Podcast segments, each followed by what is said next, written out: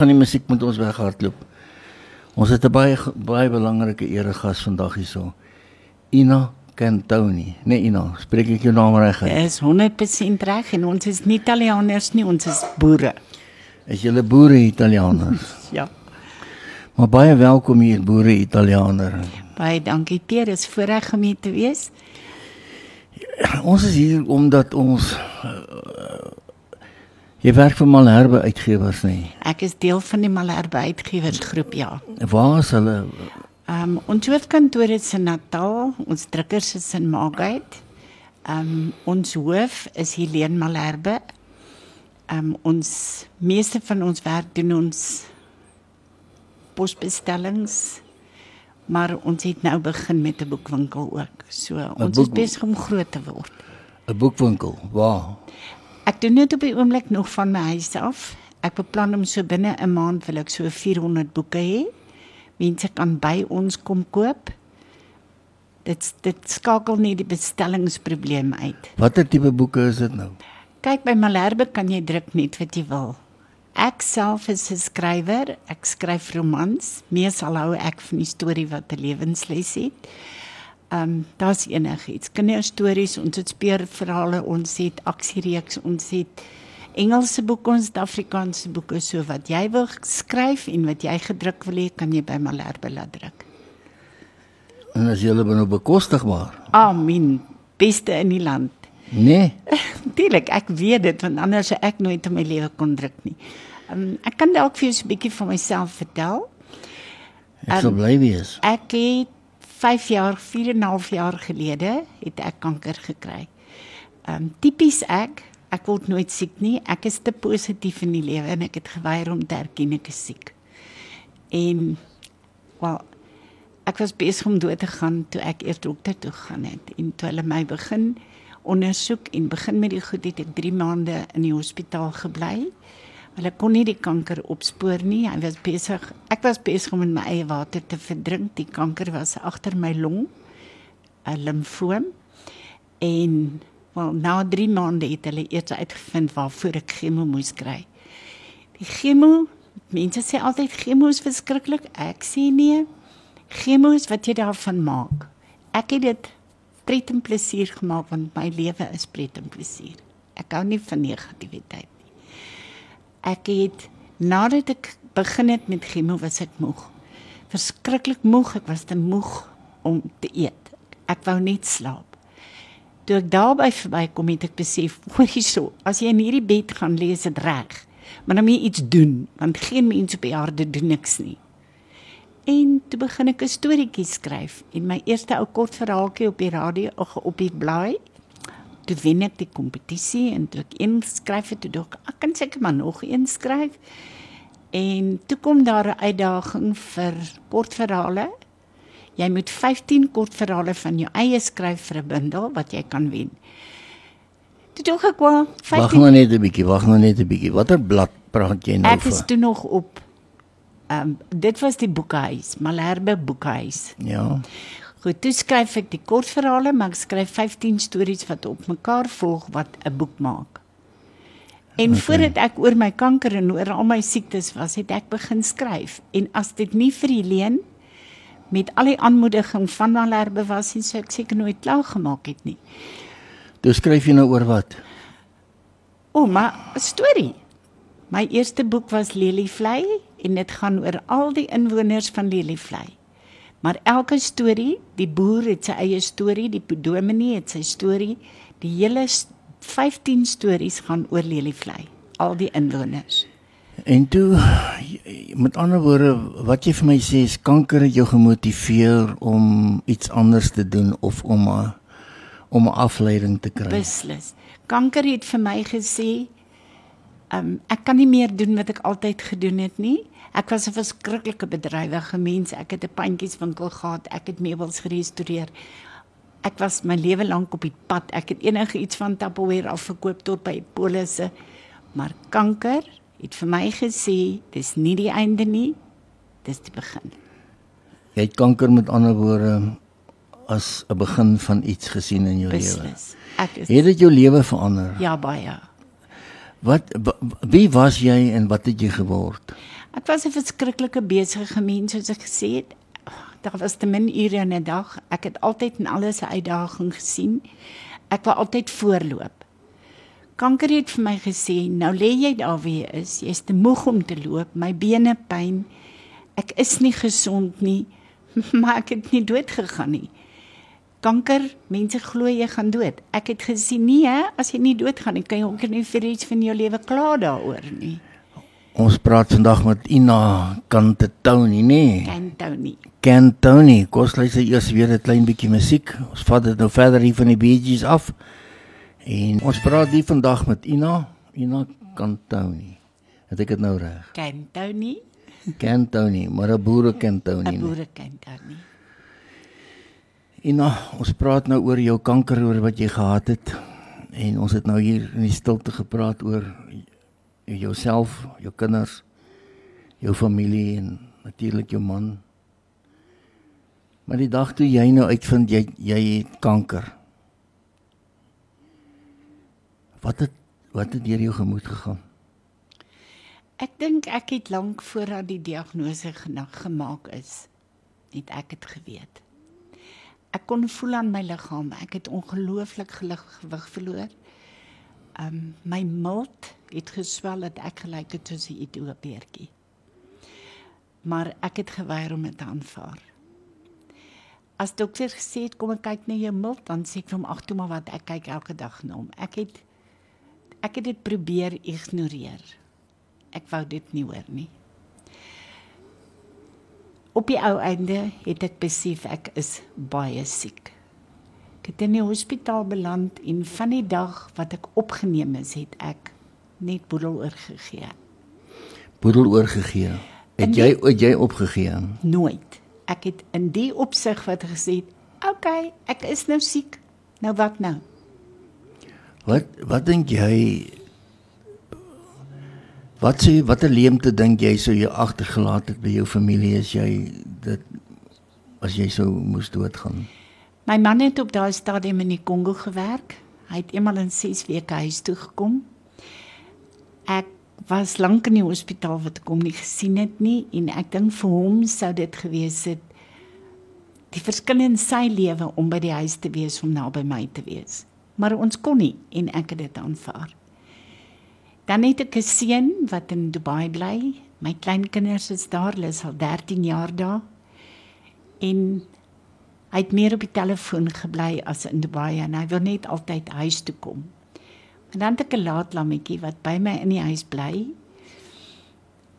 Sonder hulle sou ek dit nie gemaak het nie, want hy was altyd daar. Elke operasie Hy het almal se telefoonoproepe beantwoord. Hy het heen en weer gejaag hy was die een wat my altyd daar was. Het het hierdie toestand dan met ander woorde 'n verdieping in julle in julle in julle familieverhouding ja, meegebring? Ja, ja, definitief want ons het besef jy kan niks doen sonder hulp van jou familie nie. Wat ek gedoen het, die eerste keer ek was amper 5 weke in die hospitaal voor hulle uitgevind het dit is kanker. Toe begin hulle soek waar's die kanker want hulle kry dit in my mond. Nou nog ag ek kan die tye nie onthou nie. Ek het maar net van dag tot dag slaap. Ek wou niks weet nie, ek het geslaap. Toe kom die dokter en hy sê vir my hulle het die kanker gekry. Dit is 'n limfoom. Hy sit agter my long. Ek het verskriklik gehoes vir dae en maande aan mekaar gehoes. Dit was as gevolg van die water agter my long. Maar die dag toe hy by my kom en ek sal dit nooit vergeet nie, toe sê toe was my man by die huis. Toe sê hy vir my: "Mevroukie, ek het nie goeie nuus nie." Toe sê ek: "Oké okay, dok, dis kanker, nou wat nou?" Toe sê hy vir my: "Maar as jy nie geskok nie, sê nee. Wat gaan jy nou doen? Nou moet ons mos iets doen." Toe sê hy vir my: "Ons gaan begin met wat wat's behandeling? Chemo. Chemo. En toe sê ek: "Is reg. Sê my net een ding." gaan ek my hare verloor. En hy sê ja, wel, natuurlik verloor almal maar gewone hare. Daar chonk ek soos 'n babatjie want ek wil nie sonder hare wees nie. Vandag hang my hare hier want ek is bang ek is weer sonder hare. En nou sê vir my Jy moes hierdie Goliat in die oë kyk. En jy mm. weet dat Goliat staan voor jou. Ja. En jy moes hom veg. Ja. Ek het my vraag was is dat het daar 'n verdieping in jou familielede en jou familieverhoudings plaasgevind? Maar nog 'n vraag is watter goed het jy afgeskryf wat skielik net nie meer belangrik geword het nie? Tyd saam het 'n lekse geword om tyd met mense te kan spandeer as jy nie weet hoeveel tyd het jy oor nie. Vir my, ek het altyd gesê, onthou net, almal moet doodgaan. En as dit nou my beurt is, aanvaar ek dit. Ek gaan nie hysteries raak daaroor nie. Ons moet almal doodgaan. Ek dink as ek vandag vir enige iemand en ek gee nie om watter siekte jy het nie. Dit begin in jou kop. Dit begin by die aanvaarding van jou menswees.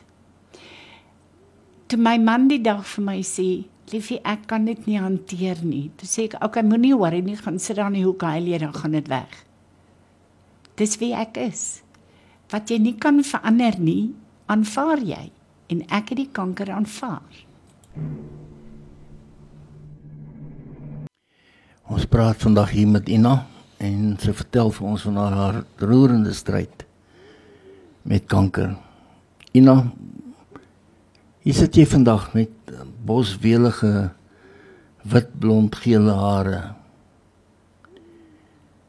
Uh my vraag was wat het deur jou kop gegaan en wat het deur jou man se kop gegaan en jou familie? Watter goed het jy gelos en jy het een verskriklike mooi uh, voorbeeld gehad is dat tyd saam met mekaar is 'n lekse. Maar jou perspektief oor die wêreld, as jy sien hoe roekeloos die wêreld met kanker omgaan en die min kennis wat daar is oor kanker. Hoe raak dit jou? Ek sou nooit een kant kan staan nie. Vir my is dit deel van my lewe. As ek hoor van iemand wat kanker het, dan knip ek net my oë toe en ek sê Here asseblief laat hulle voel soos ek gevoel het. Ek was 93 dae in die hospitaal. Ek was volle 93 dae in die hospitaal. Dit was nie 'n grap nie. Die dae het by my verbygegaan asof hulle nie daar was nie. En ek sal nooit vergeet toe ek die eerste keer weer kon huis toe gaan nie. My huis was wow alles was nuut. Tot my hond het mooi gelyk en alles was nuut. Dit het so gevoel soos 'n nuwe lewe wat voorbegin het. En ja, hoe 'n mens se lewe verander. Daar was nie meer daai ehm um, hardloop en môre is te min tyd en jy het 100 goed om vandag te doen. Weet jy, dit was asof ek en almal om my rustiger geraak het. Ons het aande deurgebring met speletjies as huisgesin. Ek was moeg, ek kon nie regtig iets doen nie, maar hulle daar in my kamer op my bed kom sit en ons het saam musiek geluister. Dis dinge wat 'n mens nooit voor tyd gehad het, die jy gedink het jy's gesond nie. Klein dingetjies. Klein dingetjies wat baie belangrik is. My seun wat my arm vat en vir my sê mamma pas op jy gaan skeef trap. Dit was vir my 'n luukse. Ek het nie so iets geken nie. My man wat vir my sê lê jy, ek bring vir jou koppie tee. Maar was die een wat die tee moet maak. Die verandering wat dit gemaak het en vir my gesê het, weet jy wat, ek is te waardevol vir my mense. Ek het skielik besef hulle gee vir my, nie ek al die pad vir hulle nie. Dis 'n wonderlike ontdekking, maar ek wil tog vir jou vra, hoe leer 'n mens vir iemand klein dingetjies en wat is klein dingetjies dan? Wees maar net bedag daarop as dit môre nie meer daar was nie. Ek het 'n uitdrukking om wat ek altyd gebruik en ek sê, what if tomorrow never come? Tomorrow never come. Dink jy daar is 'n moeite werd môre? Ja, daar is, want alles wat jy vandag nie gedoen het nie, is môre te laat. Jy leer om alles vandag te doen. Die Here het my geseën 'n jaar nadat ek uit die hospitaal gekom het, het my laatlamkind 'n baba gehad. En hy's volgende week 4 jaar oud en vir 4 jaar leef ek vir daai klein mensie amper het ek hom nie gehad nie. Ek het hom amper nie gesien nie. Maar nou sien jy hom. Wow, hy's my lewe. Hy's my alles. Nie net hy nie, nee. Och nee, almal. Ek sê altyd vir my man, ons het nou met die lockdown tyd het hy nie teruggegaan Kongo toe nie. Ons lewe het heeltemal onderste bo geval. Maar dit maak nie saak nie. Ons lewe, ons het mekaar, ons is gesond. En as ons nie gesond is nie, weet jy wat, dan klein dit daardeur ook. Ina. Ek hoor 'n ek hoor 'n kinderstorieetjie en 'n stemmetjie wat fluister wat vir my vertel dat uh jy 'n bynaam het met juffrou Gousblom. Wel ek weet nie of my vriendin dit ooit gaan luister nie, maar luister van vir en dis jy wat dit aan my gedoen het. Hoekom het sy vir jou die naam gegee? sy het eendag uh, 'n radio-omroep onderhoud gehad met iemand en toe het sy gesê ek ken 'n vriendin wat nooit sy het altyd vir my gesê as die lewe jou skop, dan val jy op jou rug, dan skop jy terug. En toe sê sy die dag ek ken 'n vriendin wat soos 'n gousblom is want 'n gousblom draai altyd sy gesig na die son en ek het jou nog nooit gesien dat jou gesig nie na die son toe was nie. Toe lê jy nou op jou rug. Hierdie verdiepings vind nou plaas hierdie hierdie noue verbindings met die mense wat jy liefhet en jou waardestelsel verander. Aardse goed word minder belangrik, is dit nie? Dis baie waar. Belangrikheid word minder belangrik Dis baie waar. en dit maak nie saak oor wat jou status is nie. Glad nie. Maak ook nie saak oor hoe jy lyk en hoe jy verniel word in jou liggaam nie. Glad nie. Wat word dan belangrik? Ek was nooit kwaad omdat ek kanker het nie. Weet jy, ek was trots. Ek het altyd gesê daar's baie dinge wat mense in 'n leeftyd tref. Ek dink dis die ergste wat my getref het was kanker. Maar ek was nooit kwaad. Ek was trots. Dink net, die Here het my gekies om vir my kanker te gee. Hy het gekies of hy my gaan gesond maak en of dit die einde gaan wees. En wat ook al hy gekies het, ek was trots. Tot vandag, ek is baie trots om te sê ek het kanker gehad. Is daar 'n ding soos wonderwerke? Ja, verseker. Ja, vir definitief seker. Ehm um, ek is 'n wonderwerk. Ek was nie veronderstel om te leef nie. Ek het nadat hulle die derde keer 'n biopsie gedoen het.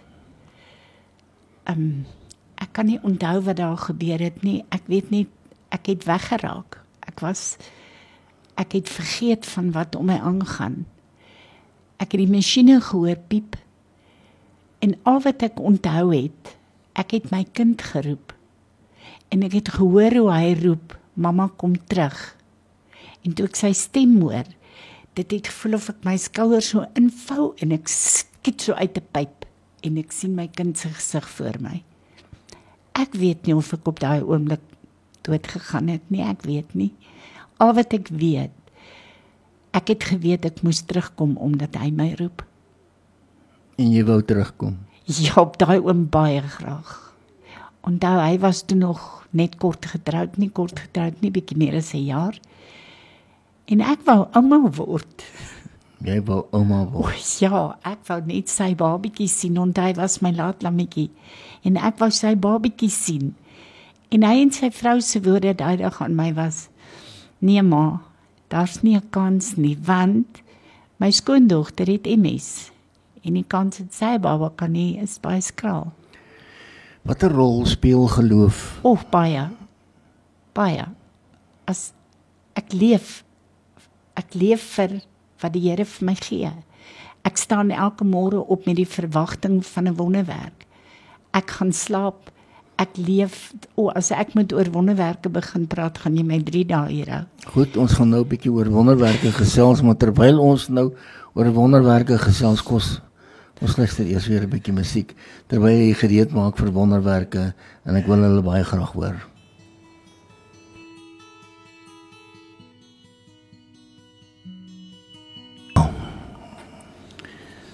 Wil by wonderwerke uitkom want ek o- ons moet nie by plastiek wonderwerke uitkom nie. Ons moet by werklike lewensverhale, werklike lewenswonderwerke uitkom. Daar waar niks moontlik was nie. Ken jy sulke verhale? Ek kan dit miskien vir jou opsom. In my lewe was hoeveel kere sê 'n mens ek kan nie meer nie. Ek het nou genoeg gehad. Ek het by die einde gekom. Ek's klaar.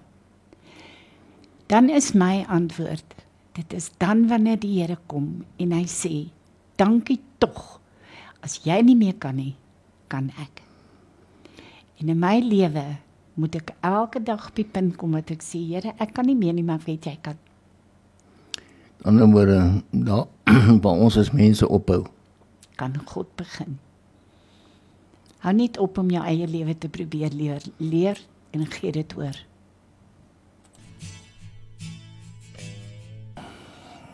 Ons praat van lewende wonderwerke, maar ek wil by jou skryfwerk uitkom. En ek het nou 'n lang pad met jou geloop en die lang pad het het ehm um, het te doen met verdieping. Ons wonderwerke en ons glo ehm um,